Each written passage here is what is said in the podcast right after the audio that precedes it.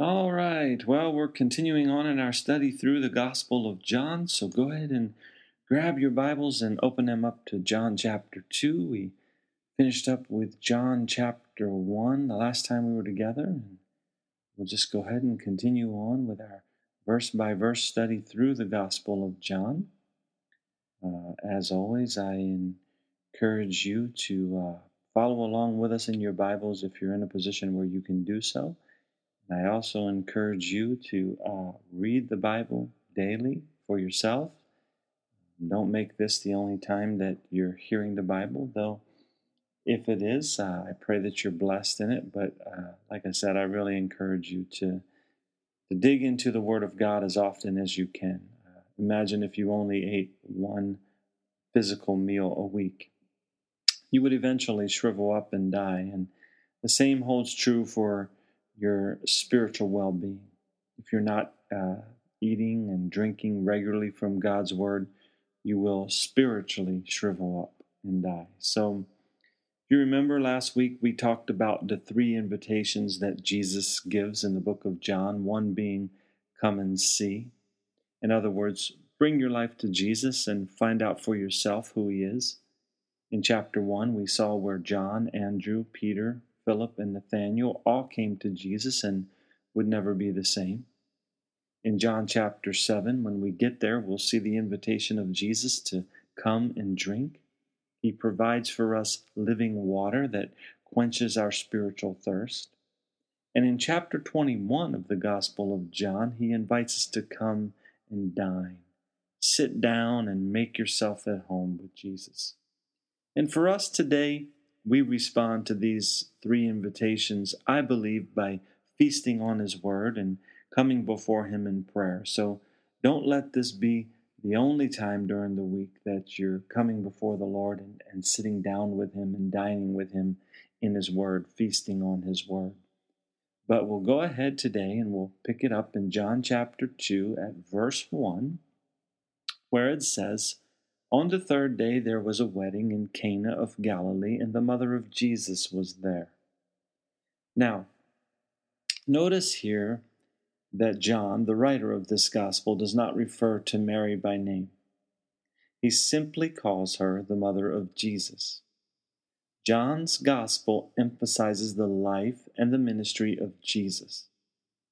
Jesus is God in the flesh, and all this, all the fullness of the Godhead was all wrapped up in Jesus alone. He did not need a co-savior or a teammate to help him with the redemption of mankind. We are complete in Christ and Christ alone. Okay, verse two. Now both Jesus and his disciples were invited to the wedding. Now, I want to stop and point a couple things out here. First of all, Jesus was invited to the wedding. He was fun to be around. People loved his presence. But sometimes we Christians can present Jesus in such a way that no one wants to be around us. You see, Jesus wasn't like that. He was kind and tender-hearted, and people were attracted to him. The religious leaders couldn't stand him because he wasn't like them, but the ordinary people loved to gather around him and spend time in his presence. The religious leaders saw his power and charisma, and they couldn't stand the fact that he wouldn't fall in line with their way of thinking. He was a friend to sinners. Let's uh, turn to Luke chapter seven. Right before the Gospel of John is the Gospel of Luke. So go ahead and turn back there, and we'll look at Luke chapter seven. And let's uh, start reading in verse twenty-nine. So Luke seven twenty-nine. And when all the people heard him, even the tax collectors justified God, having been baptized with the baptism of John. Now, justified God there means that they agreed with God's will for their lives. Verse thirty says, but the Pharisees and the lawyers rejected the will of God for themselves, not having been baptized by him. And the Lord said, to what then shall I liken the men of this generation, and what are they like? They are like children sitting in a marketplace and calling to one another, saying, We played the flute for you, and you did not dance. We mourned to you, and you did not weep. For John the Baptist came, neither eating nor drinking wine, and you say, He has a demon. The Son of Man has come, eating and drinking, and you say, Look, a glutton and a wine-bibber, a friend of tax collectors and sinners. You see, Jesus was loved by the common people because he loved them. And back in John chapter two, we see that he was invited to this wedding along with his disciples. And the second thing that I want to point out here in regards to Jesus being invited to this wedding is that it wasn't his wedding. Now, I know that sounds ridiculous, but there is a church out there that says this was Jesus' wedding. There's a religion that, that teaches that. Well, I'm not sure, first of all, if he would need to get invited to his own wedding. You know, uh, when my son got married, um, as far as I know, he didn't receive an invitation. But anyway, just... A few, a couple of observations there for those verses, for that verse in particular, verse two. But let's move on to verse three. And when they ran out of wine, the mother of Jesus said to him, They have no wine. You see, there was a problem here. And Mary couldn't fix the problem. She had no power whatsoever to perform a miracle. To run out of wine in that day was a social blunder. To fail in adequately providing for the guests was a disgrace. And to the Jews, wine was a symbol of joy, and this kind of mistake was something that would not be quickly forgotten, and it would ruin the day for the bride and the groom. But why did Mary bring this problem to Jesus? Why did she think that Jesus could solve this problem? The Bible really uh, doesn't tell us specifically why she brought this problem to him, but the Bible does tell us what was on Mary's heart in regards to Jesus. There was something deep within her that may have been the cause of her thinking he could solve this wine shortage problem. Let's turn again to the Gospel of Luke. This time, let's look at chapter two. Luke chapter two. And um, we can never get enough of the Word of God, so I'm just going to go ahead and read through the first nineteen verses of Luke chapter two. So hopefully you're there and you're following along with us. Luke chapter two, verse one. And it came to pass in those days that a decree went out from Caesar Augustus that all the world should be registered. This census first took place while Quirinius was governing Syria.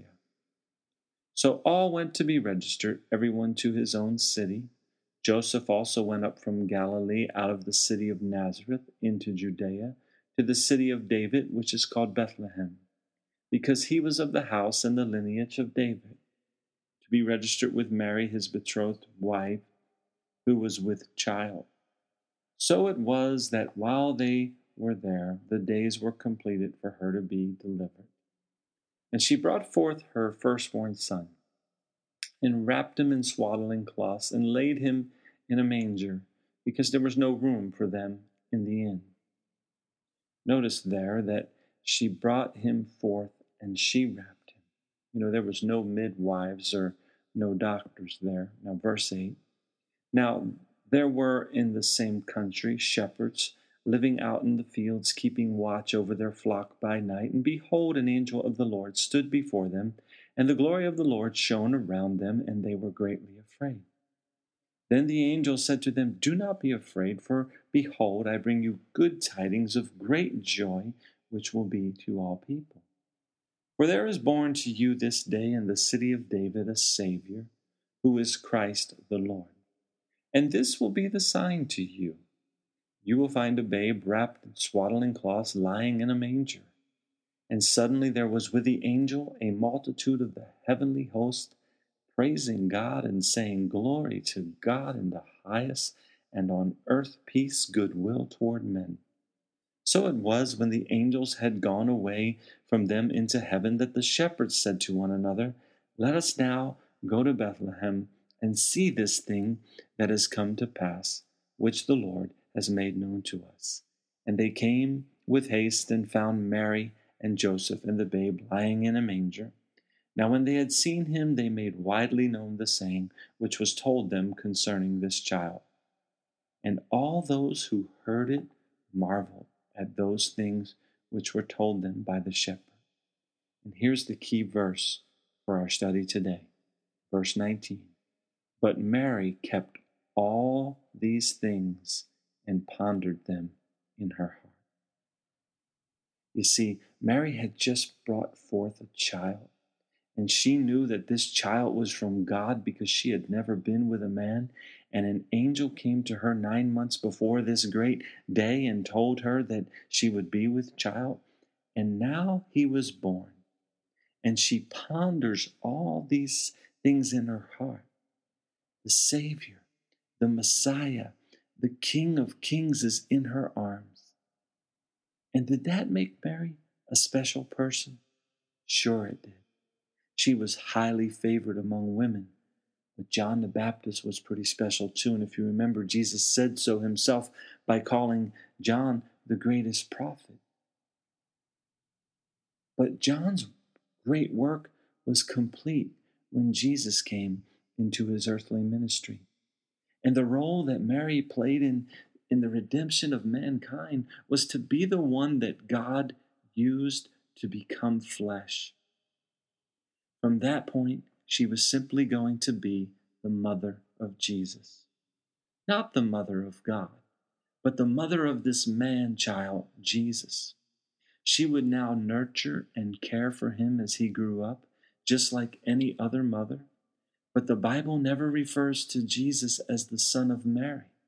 The Bible refers to him as the Son of God. And Mary, after his birth, kept these miraculous events and, and would ponder them in her heart for many years to come. So when Mary came to Jesus with this problem at the wedding, back in John chapter two, she probably did so with a longing in her heart, hoping that he would reveal himself. It's been a long time for her. She was a wonderful woman. And she had this child out of wedlock, and she had that whole thing hanging over her head for all these years, for thirty years now. So she brings this problem to Jesus after she has pondered all these things about who he really is in her heart. But Jesus responds to Mary in verse four of John chapter two, and he says, Woman, what does your concern have to do with me? My hour has not yet come. You know, oftentimes today we hear someone say, Woman, and it sounds disrespectful. And oftentimes today, I believe it is. But Jesus is not being disrespectful to Mary here. But he doesn't call her mother or mom. And in this scripture, it's emphasizing to me that he now had a different relationship with Mary. She's a woman here on the earth, and he is God in the flesh. He is now about his Father's business. But I believe that Mary was hopeful that he would reveal his divine nature and do something to fix the problem. The wine had run out. And you know what? Wine being a symbol of joy, the world's joy always runs out. But the joy that Jesus gives is ever new and ever satisfying. So Mary turns away and then utters some of the most awesome words for all of us to read today. Mary says to the servants in verse five, Whatever he says to you, do it. You know, there's not many recorded words of Mary in the Bible, but these are wonderful words. Whatever he says to you, do it. Mary's words wouldn't solve any problem. She couldn't solve the wine shortage problem. Mary is not someone we are to pray to or desire to hear from. She said so herself here, do what he says, speaking of Jesus. Remember in chapter one, how we kept seeing John the Baptist deflect the attention away from himself and point people to Jesus? Well, now we see Mary doing the same thing. You see, there is no other name under heaven or given under heaven whereby we can be saved. To make someone equal with Jesus is ridiculous. And it's a shame what has happened to Mary's name. She was a good woman used by God for a great purpose.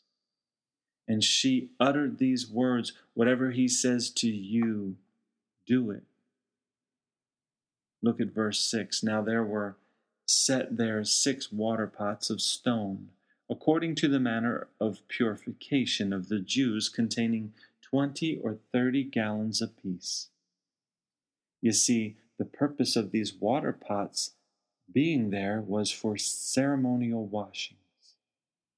The Jews were big on purification, and they would use these pots to wash their hands in a very ritualistic manner. A saying amongst the Jews at that time was, he who uses much water in washing will gain much wealth in this world. You see, they thought that blessings came as a result of how clean they could keep themselves. And that is a religious way of thinking, that blessings will come as a result of how clean you can keep yourself. You know, we think like, God will accept me and bless me if I'm a good person. If I'm just a little bit better than the next guy, I'll be all right with God. But it's not a matter of what we do or don't do. It's not about how clean we keep ourselves. Jesus was speaking to the scribes and Pharisees in Matthew chapter twenty-three. And he said in verse twenty-seven, woe to you, scribes and Pharisees, hypocrites! For you are like whitewashed tombs, which indeed appear beautiful outwardly, but inside are full of dead men's bones and all uncleanness. You see, our attempts to get clean leaves us as old, empty pots. But Jesus brought something new. He brought a new wine, a different kind of joy. There would never be any better than this. At this wedding, he used these old, empty water pots, and he told the servants there in verse seven to fill the water pots with water, and they filled them up to the brim. Now, remember, these servants are doing whatever he says. And Jesus just very simplistically tells them to fill the water pots with water. These servants could have been thinking, they don't need water, Jesus. They need wine. But he said, fill the water pots with water, and they did. There was no prayer offered up here, no laying on of hands, no binding of Satan. He didn't even touch the water. He didn't taste it afterwards to see if it became wine. He simply told them in verse eight, draw some out now and take it to the master of the feast, and they took it. The water became wine. And the servants obeyed the words of Jesus and took it to the master of the feast. And in verse nine it says, when the master of the feast had tasted the water that was made wine and did not know where it came from, but the servants who had drawn the water knew, the master of the feast called the bridegroom. Now, here these servants are taking part in a miraculous event, the first miracle of Jesus. And they are bringing to the master of the feast this water that is no longer water, but wine.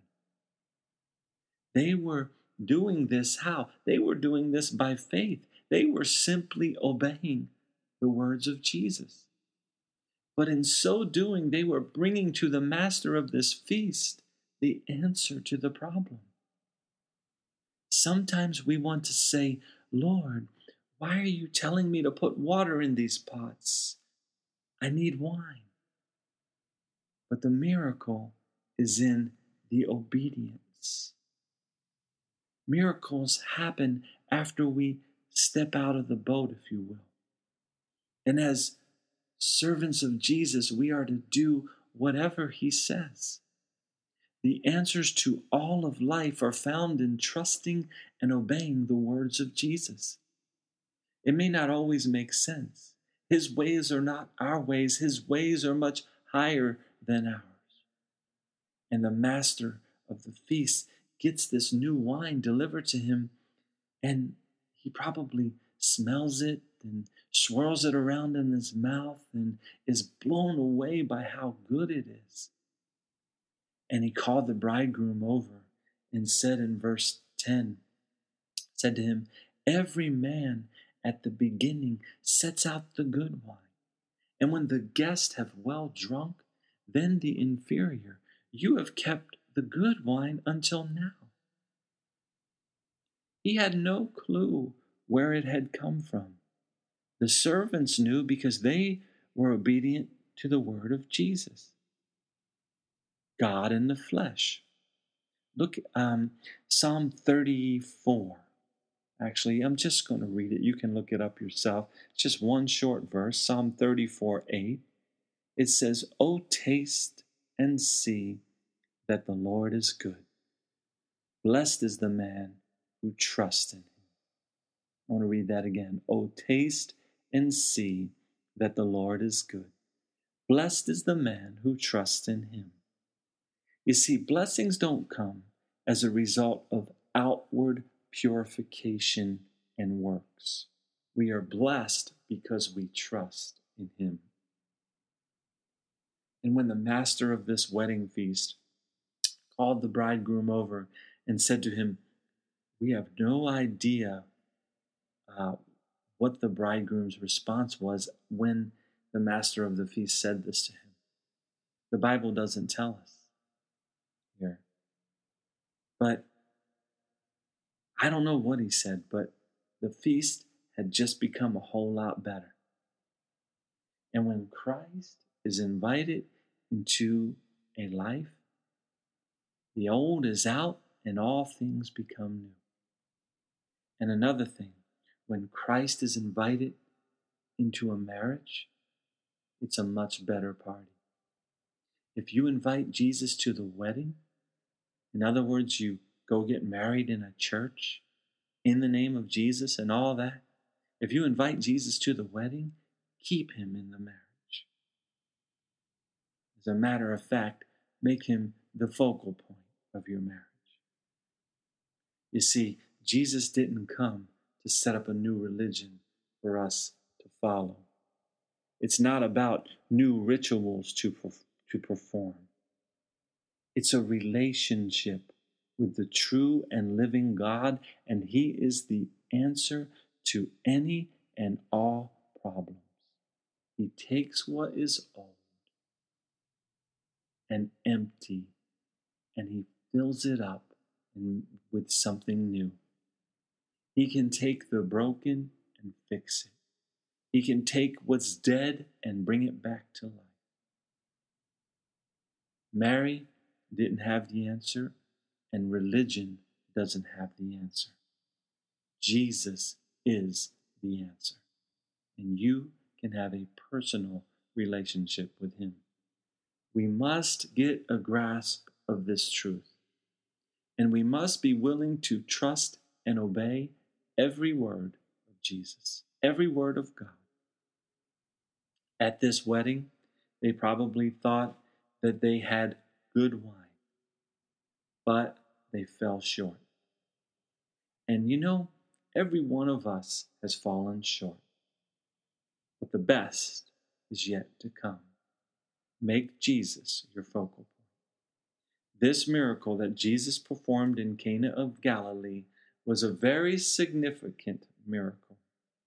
It says in verse eleven, "This beginning of signs Jesus did in Cana of Galilee and manifested his glory, and his disciples believed in him." This was the beginning, the very first time that Jesus manifested his glory.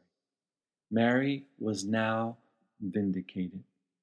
The things that she pondered in her heart for thirty years had now been made evident to all.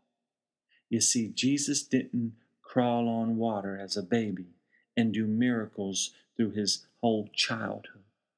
This was the first, and there was a lot more great works to come. He's still doing wonderful works today, and Mary had faith that this day would come, and that's why she brought this problem to Jesus. And all of us today can bring anything and all things to Jesus at any time. But it all begins with bringing our lives to a place where we are ready to do whatever he says to do. Are you there? Is that where your heart is? Is your heart in a place where you are willing to be obedient to the Word of God? Then I exhort you, open your Bibles, read your Bibles, seek the Lord with all of your heart. He's, he's there for you to find. He desires to come into your heart. He desires to, to give you new life. He desires to take those old pots that we've made ourselves and fill them with something new. He desires to give you joy within. Let's pray. Father God in heaven, thank you for Jesus. Thank you, Lord Jesus, for your love for us. Oh, Lord, oh, Father God, you so loved the world that you gave your only begotten Son. And Lord, as we continue to read your word, our prayer, Lord, is that we will continue to grow in the grace and in the knowledge of you. Lord, you know our hearts. You know our needs. You know our thoughts of far off. So, Lord, our prayer, too, is that we would be obedient to your every word. Cause our hearts to know who you really are, not to know religion, to not know the ways of man, man-made religion, to not know ceremonial and ritualistic type things, but to know you, Jesus, just to know you, Lord. Thank you for your word. Thank you that you have given us your word that we may see these things and know the truth about who you are, Lord Jesus. I pray that you'll bless us now as we go forth. In your name we pray.